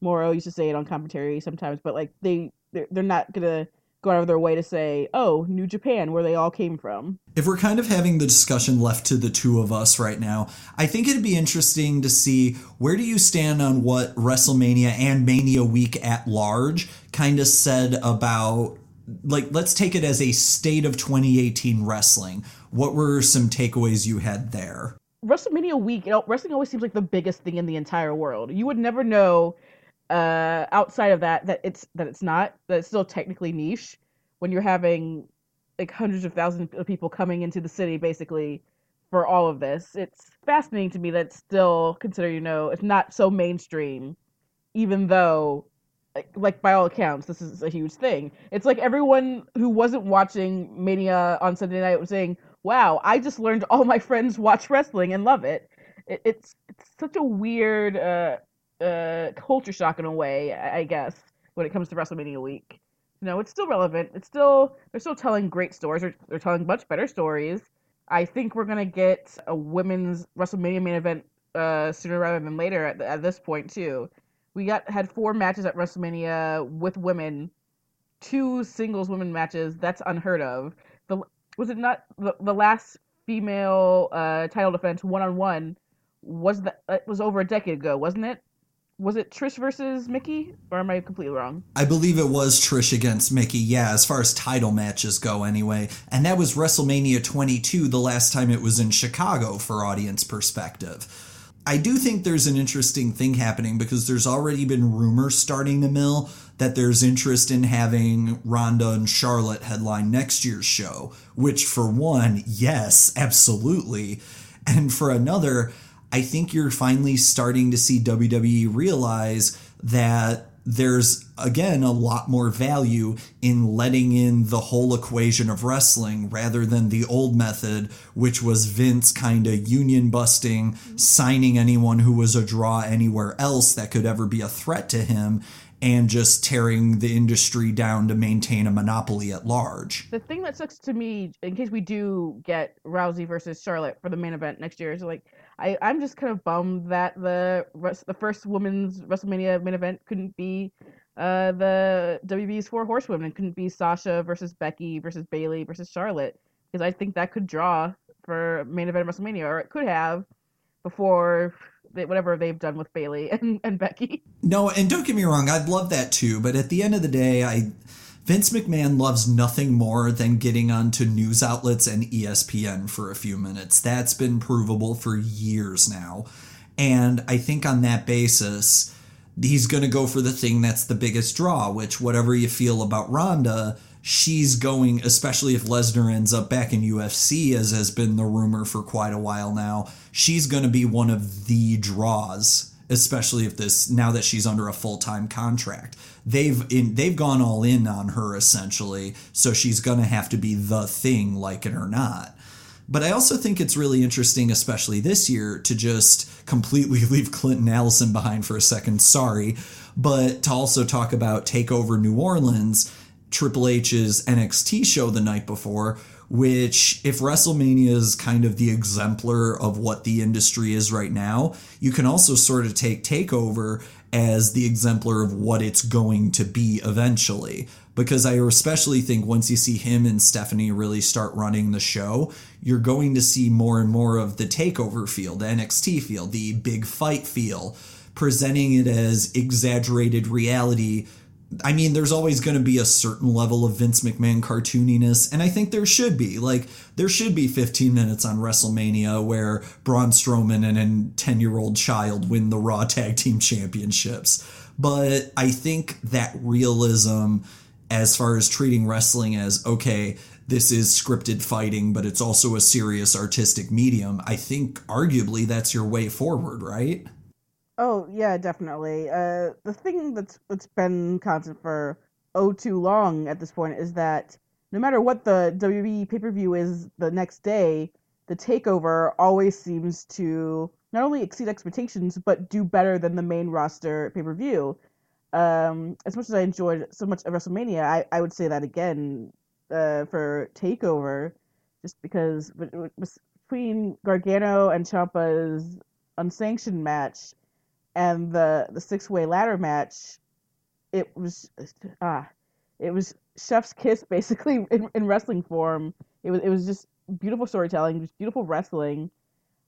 Uh, I, I wish you guys could have seen it. Actually, I know you obviously WrestleMania was a, a huge undertaking, but I, I, wish you guys could have seen Takeover the night before, which was a reasonable amount of time. It was not as long as WrestleMania. It was the amuse bouche to the uh, to the full meal of WrestleMania, is what you're saying. Absolutely, yeah, but wherein the amuse bouche is like some of the best food you've ever eaten, and then WrestleMania is having KFC shoved down oh your throat God. forcibly.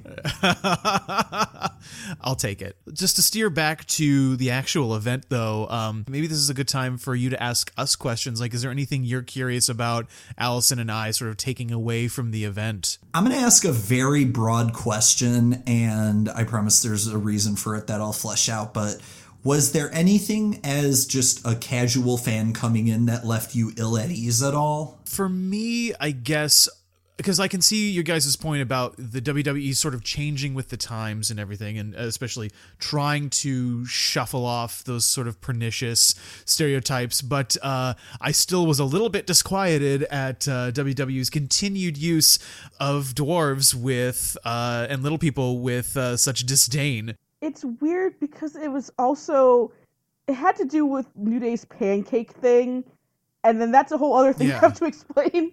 And and how right. I mean, I was a fan of the trombone playing the Dragonzord yes. call, but uh, that's just me. To explain New Day's entire thing, uh, I there's also someone recently who called New Day's pancake thing racist, which I didn't know that pancakes and black people were a stereotype.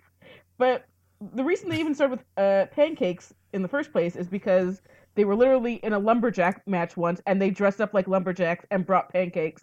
So that's become their thing recently, and it, all, it culminated in the, the, the short stacks, which is what what, what we had at WrestleMania. Little people in WWE isn't really a thing, at least not as a joke. Uh, they, they there were two full time members of the roster uh, the past few years who like finally were released. Dom, you you would agree with me. Um, Hornswoggle was never good. I think you mean Hornswoggle, the last cruiserweight champion before it came back. good, but uh, I like to think of Hornswoggle as the new Leprechaun. God damn it! El Torito was great, and they unfortunately never g- gave him the respect he deserved, basically as a wrestler, because like, they don't have like a minis division like they do in Mexico, where that's actually a thing and it is respected. I don't know if that will ever be a thing in WWE. They'll accept to the point where like they'll have their own minis division and it will be taken seriously. But I just don't think they're going to really touch that as, again. Yeah, there wouldn't. I mean, they don't even know how to handle cruiserweight wrestling, so the idea of treating minis wrestling with reverence would be unlikely. But the reason I bring this point up more than anything is that, especially to casual fans, I've always like wondered and to an end been insecure admittedly about how wrestling comes off to people because for as big as it was in the late 90s, if you go back and watch some of those Raws now, some of the subject matter is absolutely repugnant. And some of that is just late 90s bitter alt rock culture. Some of that is it being run by a billionaire who lives out of touch with all reality outside of wrestling reality, imparting what he thinks is funny to the people through the medium of wrestling. And there's been everything from gross minis wrestling to I've already alluded to the rank misogyny of the company at over the years there's been a whole lot of things, but at the same time, I feel like this is a WrestleMania that I could show to someone and be minimally embarrassed at best. And the fact that I showed it to two someones on this podcast and was minimally embarrassed at best was kind of an affirming thing. Do you think part of that maybe is there's also a class element to it too? Because uh, WrestleMania and wrestling in general tends to be sort of stereotyped as this uh, thing held up by people who are a, a more working class. And uh, do you think there's sort of a question of uh, respectability, whether earned or not, that that sort of crops up when wanting to introduce this to it's somebody? Stereotyped as that, but I think Don, would you know? Wasn't it recently revealed like that the actual audience tends to be middle class, possibly upper middle class. I think that was something that was recently revealed. Yeah, I can't remember the exact thing, but I do believe you're correct that like it's like not actually the lower class that people assume it is. Yeah, it's not. People assume, and I, I don't mean to be derogatory here. I don't know how to find another way in. People assume it's the NASCAR demographic, yes, right? it's not. Like, however you might parse that out, and it's really not because at this point to be into something that is known so it's not like the 80s anymore it's known to be pantomimed violence so to appreciate that you have to have a little bit of ironic detachment that you tend to see a lot more in like a more open-minded art literate audience to an end. Mm-hmm. Having said that, it is also I think as a storytelling medium though, I think it very much just appeals to the lizard brain in a lot of respects. Because on one level, you're cheering for people getting hit for fake and sometimes for real, especially in that last match. You guys got to both bear witness to the noble wrestling tradition of a hard way opening. Yeah, well, that was. I agree with Clint's point about what was unsettling to me. Um, there were little things here and there that rankled. Um, I probably would have been less put off by the um, Styles Nakamura match if if Dominic had not described AJ Styles to me as being wrestling Jesus beforehand, because that just maybe gave me a little squick. But um, I was really turned off by the blood sport at the end, is what it felt like. And I was uncomfortable feeling like I was watching something that was supposed mm-hmm. to be stage combat that did not seem like stage combat some of these matches, it seemed like the participants were better at sort of hiding the stage aspect of it. Some of them you could see that certain things were rehearsed, and I actually really enjoyed that element of it and sort of taking this background that I have in stage combat and seeing it in a completely different context, but identifying it as being the same thing. The hair pulls, particularly, you could really clock the hair pulls that were staged.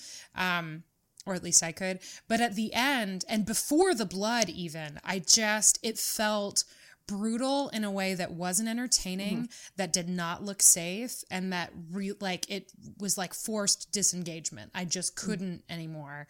And then once the blood started pouring down his face, then I was just wondering what the fuck was going on and why they weren't stopping it mm-hmm. because it seemed so unsafe to me. Dom just stepped away, didn't he? Because he said that it was a hard way um, opening of the blood with, from the elbows, but I was pretty sure that Roman had bladed too deeply because blading is, um, I think in professional wrestling, I don't know if he told you about that, where uh, the wrestler will cut themselves basically at the edge of their hairline, and that will bring blood. They've basically gotten rid of that, uh, especially in WWE. But there have been numerous main events where that has happened in WrestleMania, usually because the blood can be like one of those things where it's so visceral. It's one of those things that's good for a story. And I was just of the belief that Roman he accidentally cut himself too deeply, basically. It's one of those things where they keep saying, "Oh, we're not blading anymore," but at certain times you can see what would actually happen. That literally happened, I believe, in the last Roman uh, Brock main event mm-hmm. WrestleMania. So he did tell us about blading. He also said that he thought that perhaps when something obviously went wrong, whether he bladed too deep or something else happened, that perhaps the referees called an audible Mm-hmm. and that maybe the story changed at the last minute because of what was going on on stage. Mm-hmm. Is that something that occurred to you as well? Yeah, so I believe yeah, he was supposed to blade. He was not supposed to blade that deeply. Um, I'm seeing I've been seeing some things saying that basically the only people who knew what the actual finish to the match was was Vince, Brock, and Roman. So legitimately the referee had no idea what was going on. So that could be also why it seemed like it was a rushed ending where like that actually was the finish. But again, as I was saying before, it's just a terrible story in general, whether it was a hard way or blading or or just a mistake. Because again, going through all those F fives and then Oh my god, that was excruciating. and then bleeding profusely. Once he starts bleeding profusely, like you would think the story is okay, he has to overcome somehow. But then for him to just lose like that, then there was no point for any blood whatsoever. yeah, it was real squeaky. I, I I was real put off by that too.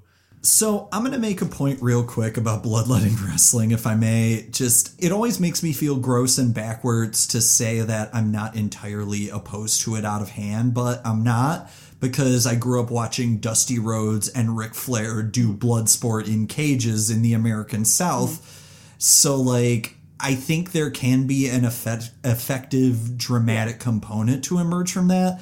But I also feel like there has to be, especially in the modern day and age, mm-hmm. a damn good reason for breaking out. and was- Latoya, to yeah. your point, I don't think there was a purpose to it here at all, except to try and win a crowd back that had already been long lost. But it was the, the audience was essentially calling out how stupidly booked the match was in general, and doing that was just added fuel to the fire for how stupid it was. And I, I too agree. Like blading, I, I like that it's not commonplace anymore because you you even probably remember that era in 2002 2003, especially with Triple H and uh, Shawn Michaels, where there'd be all of their pay per views nowadays. If you have to like watch the clips on YouTube, if they put them on WWE, uh, it's basically it all has to be in black and white because they would just start bleeding for no reason really. Even though this, this was a blood feud, but like it was got to a point where it was it was every pay per view they would be on, they would be bleeding profusely, and Yeah, it was violently overdone. Yeah. I mean, I remember Judgment Day 4, mm-hmm. Eddie Guerrero and JBL, and Eddie Guerrero looking like he had been fucking murdered in the ring by the end of 20 minutes. Like, so going back to that whole point of like wrestling, you're embarrassed to show people, that was very much that. But like, it was weird that of all the modern times you're going to choose to bring it back, it's going to be for a title retention. like the last time that Roman they even had Roman uh, do any blood, that was I believe the beatdown with Triple H, and that was that was a blood packet. Like they literally used a blood packet. But here again, they're gonna have him because you said you thought it was hard way. I thought it was just a blading job done poorly, accidentally too deep by Roman. I only said hard way because it, when they re-showed it at the end, when he was ground and pound punching Roman, it really looked like he was giving him the knuckle, but I wasn't sure. Yeah, I it just seems like he cut too deep to me because you you can you could have on Raw you could see where the stitches were and it seems like it was just uh, it was a blade cut. Um, but yeah, but to do that it, again, it's just poorly poor story. He he bleeds immediately and then the match ends basically. What was the point of that? All that blood. Quite literally nothing. And I actually, if we're talking about things we're reluctant about, I, I feel like that's a good segue into discussing the greatest Royal Rumble coming up later this month in Saudi Arabia. And I bring this up in context of WrestleMania mostly because several of the WrestleMania matches seem to conclude on more of an ellipsis, as opposed to what, how I described the show to Allison and Clint up front, which was as sort of the season finale of the past year of WWE storytelling. Yeah, And- it looks like this uh, Saudi Arabia Rumble show will be the conclusion because it looks like this is where Roman will actually win the title. So we really just wasted our time for nothing. So then, as opposed to like a normal season of television, this being the season finale, it's more like a season of Game of Thrones, where the second to last episode is WrestleMania, and then the rest is the wrap up. Normally, no, but this year, maybe. It's weird because you also have um after WrestleMania Monday and Tuesday they have the Raw and the SmackDown after WrestleMania, and it's also where they like debut new wrestlers who are like from NXT or either coming back to the company. Um, people make returns from injuries. So that's going on too. So you would think, okay, season premiere, we're starting this all over again. But then again, you still have that at the end of the month. You have this the Saudi Arabia show, which is probably well the the conspiracy theory, which is probably correct, honestly, is it is the show where Roman will beat Brock because it's the one show where Roman won't be booed out of the building, and that's it's kind of amusing, but also again why did we have to watch the terrible, terrible match at WrestleMania? I'm mostly just delighted that there's someone who looks exactly like Jason Momoa's Aquaman in the WWE. I mean, yeah. I mean the Usos also look, look like smaller versions of that too. Oh yeah. Well, I mean, I feel like on a relative scale, everyone's smaller than Jason Momoa. this is true. But also, one of my uh, favorite things about Braun is that I, I just want him to run into the Usos at all times because he would just assume that it's Roman and then try to beat them both up. And they're like, we're not Roman, but to, to him, they are Roman. They're all Roman. we're getting we're running kind of long, so I wonder if there's like any final thoughts we have on WrestleMania, and especially like this experiment we've done where uh, Allison and I have sort of sampled it for the first time. Uh, I just want to ask you guys, based on WrestleMania alone, which guy wrestler and which girl wrestler would you say are your favorite? Ooh, good question. Uh, I think Asuka is probably my favorite female wrestler, uh, for sure, just because that look. And and Shinsuke, I think I just I'll just have to go with them. They're just they have the they have the boldest styles and the best intros, and yeah, I, I think on a sheer pageantry level, I would watch them have their own weekly cop show. Definitely Asuka for me. For the dudes, it's a like a little tighter. I just like I cannot say enough how much I enjoyed that cruiserweight championship. Um like I just like I think maybe I just need to kind of lump them together and say Cedric Alexander and Mustafa Ali. Um I mean, together, they, if they were put together, they'd be like the perfect wrestler. It was they were it was just such a damn delight. They they were so fun. But i also had a really good time watching john cena. Not so much as a wrestler but as a person who knows like what's in his toolbox and has figured out how to best deploy it um, which is something like that you see in acting. Some of the people who are the most entertaining people on earth are not actually great actors, but they figure out they figured out exactly what their shtick is and exactly how to use it, and that is amazing. Um, and I think he's kind of one of those people. Um, but honestly, no, I would have to I would have to say Cedric Alexander and Mustafa Ali. But I love Nakamura a lot too. Yeah. Well, actually, can I go back and change my answer to Nicholas? Nicholas all the time, always. You guys and your Nicholas. former former tag team champion Nicholas. Oh, did he lose? How did how did Raw go for him? They had to renounce the titles, right, Latoya? yes, Latoya? because Nicholas has the fourth grade. Uh, but once he. He's yeah, homework. he- uh, once he graduates high school, uh, WB better get ready to, to get these hands. Yeah. And I honestly just, I'm really disappointed that that announcement was then followed by the announcement of a tag team tournament and not the announcement that Braun Strowman will be defending the tag titles Freebird style with a stranger from the audience each I wish week. Braun Strowman would that like would be great. adopt a child every week. Like he, I, as I was saying Sunday, like Nicholas is his child now. Sorry to Nicholas's parents, but he, Yeah. he, belongs, he belongs to Braun now.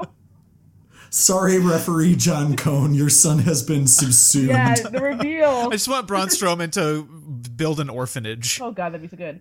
So, any last questions or thoughts for us, either or for each other, or that you want to share in general before we go on to our picks for next week? I just wanted to thank the two of you for allowing me to subject you to this.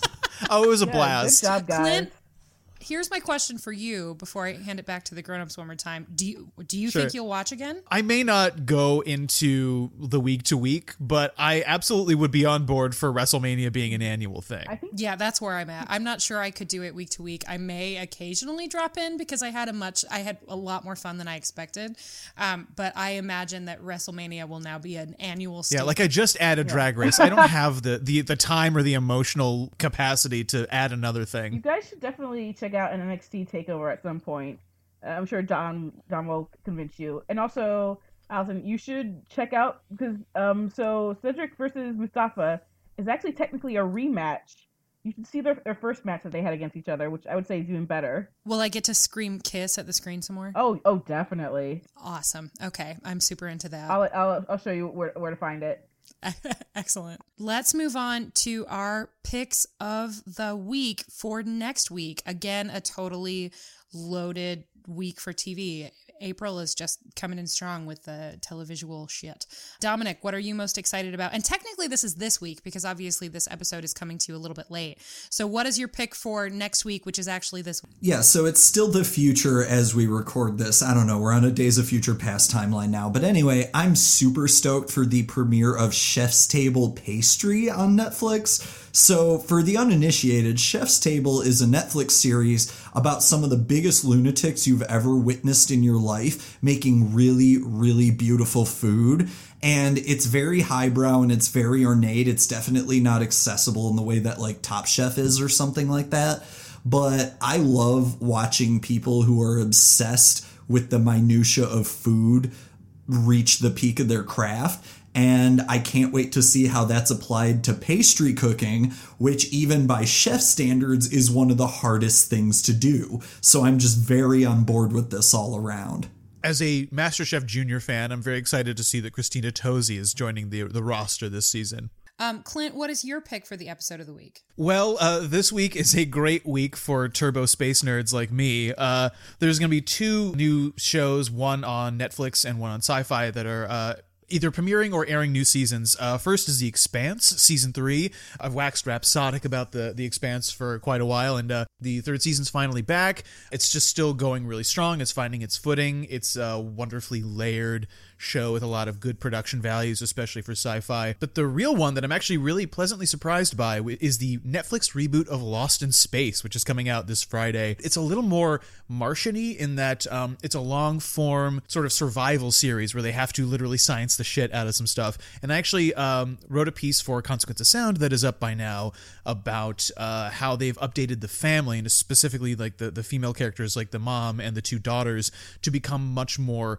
assertive, resourceful, like they're definitely the brains of the family. And so that, along with a bunch of other great pieces of media in 2018, uh, it's been a really good year for representation of women and especially women of color in STEM fields. So, like on that level alone, there's a lot of charms to be found there. But I think the real superstar of Lost in Space is Parker Posey as Dr. Smith. Like she's everything I wanted her to be. She's cagey, she's shifty, she's Machiavellian. She puts in a fantastic performance, uh, pitting everyone against each other. And uh, yeah, its ambitions are, are greater than I expected. And yeah, there are a few hiccups. It's not a perfect show by any means, but it looks good. It, it breezes past for 10 episodes. So, like, I, I eagerly uh, ask you to check it out. Awesome. Latoya, what about you?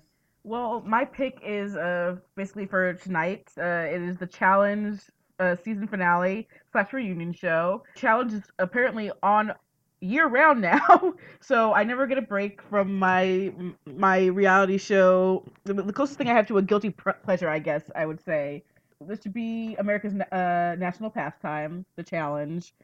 And even though I've been spoiled on who wins, I'm actually happy about that. So I'm very excited to see how these drunken idiots yell at each other during reunion because ah, they're, they're such drunken idiots, but they're my drunken idiots. Amazingly, this is the second episode in a row in which somebody has been super hyped about the challenge, which I didn't realize was l- what Real World Road Rules Challenge is now. Like, I had yes. no idea that it was still on or still existed. And so, you and Randall should get, you and Randall Colburn should find each other on the internet and gush about the challenge together because he is also super on board. I am certainly curious about this Johnny Bananas oh, character. Oh, God. That's a different. That's a whole other episode.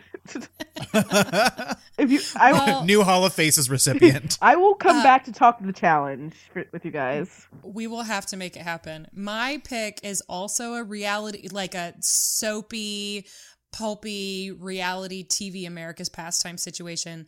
Um, I want to say upfront that the episode of The Americans that's airing next week is excellent. The episode of, or this week rather, that aired this week is excellent. The episode of Legion that's airing this week is excellent. There is so much great TV out there, but I would be lying if I said that my choice was anything but RuPaul's Drag Race. The episode this week is called The Last Ball on Earth.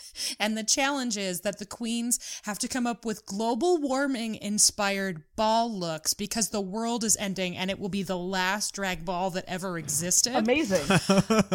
uh, it is delicious. I cannot wait. Uh, it is all as always is the case with Drag Race. It is possible that for whatever reason the queens will just fall kind of flat. I'm really hoping that's not the case. The ball episodes tend to be super excellent, and um, I am especially excited about the guest judges, Tisha Campbell Martin, who is amazing, and Logan Browning, who was so good on the first season of Dear White People on Netflix. And I think that the at the very least, they're both going to look fabulous, but I would guess that they'll probably oth- both be excellent guest judges. Well, I can't believe I didn't suggest this to you sooner, considering you kept making the drag comparison to wrestling. But there is a YouTube series called uh, "The Nobody's Watching Wrestling," which is drag queens reviewing wrestling.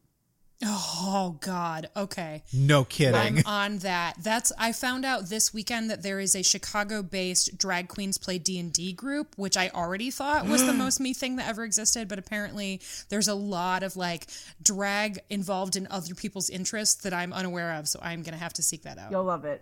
Now that we know what what, uh, what to watch next week, uh, it's time for us to sign off and step out of the ring. Find us on Twitter at TV Party COS and on Facebook. Please come like us on Facebook at facebook.com slash TV Party Podcast, TV Party Pod. Now I got to make sure. TV Party Pod.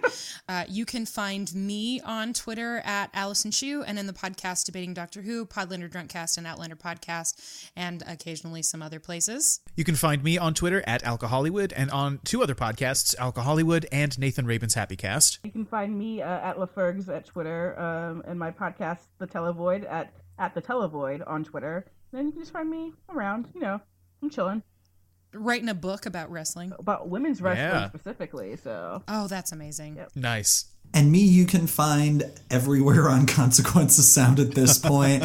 My podcast filmography on the Consequence Podcast Network is currently between series, but we just wrapped our first run on the films of Wes Anderson, so please check that out. We'll have a June topic out to the public soon enough. Otherwise, you can find me on Twitter at D Suzanne Mayer. And uh, by the time you hear this, my review of the Dwayne Johnson vehicle Rampage will be up on the website, so that's sweet. relevant to our interests. Uh, you can also contact us, and if you have a question for Dominic or Latoya, and don't use Twitter as people don't sometimes, um, you can send it here to tvparty at consequenceofsound.net. We are happy to pass along questions, to answer questions on the air, ear for your thoughts, all of that stuff. You can leave us a review on iTunes, Stitcher, Podchaser, whatever your podcast platform may be. TV Party is a production of the Consequence Podcast Network. Check out our expanding roster of music, film, and television podcast programming at consequencesound.net. This show is recorded and produced in Chicago, Illinois, and recorded and engineered by this one fella, Clint Worthington. Thank you so much for listening. Thank you for, to Dominic and Latoya for being here. Thank you to Dominic for logging into his WWE network thingy on my television so we could experience all of this splendor. And I, I don't know, thanks to Chicago for having it fucking snow this week. I don't know what else to say. Yeah, that sounds about right. It's bogus. Bye. Bye.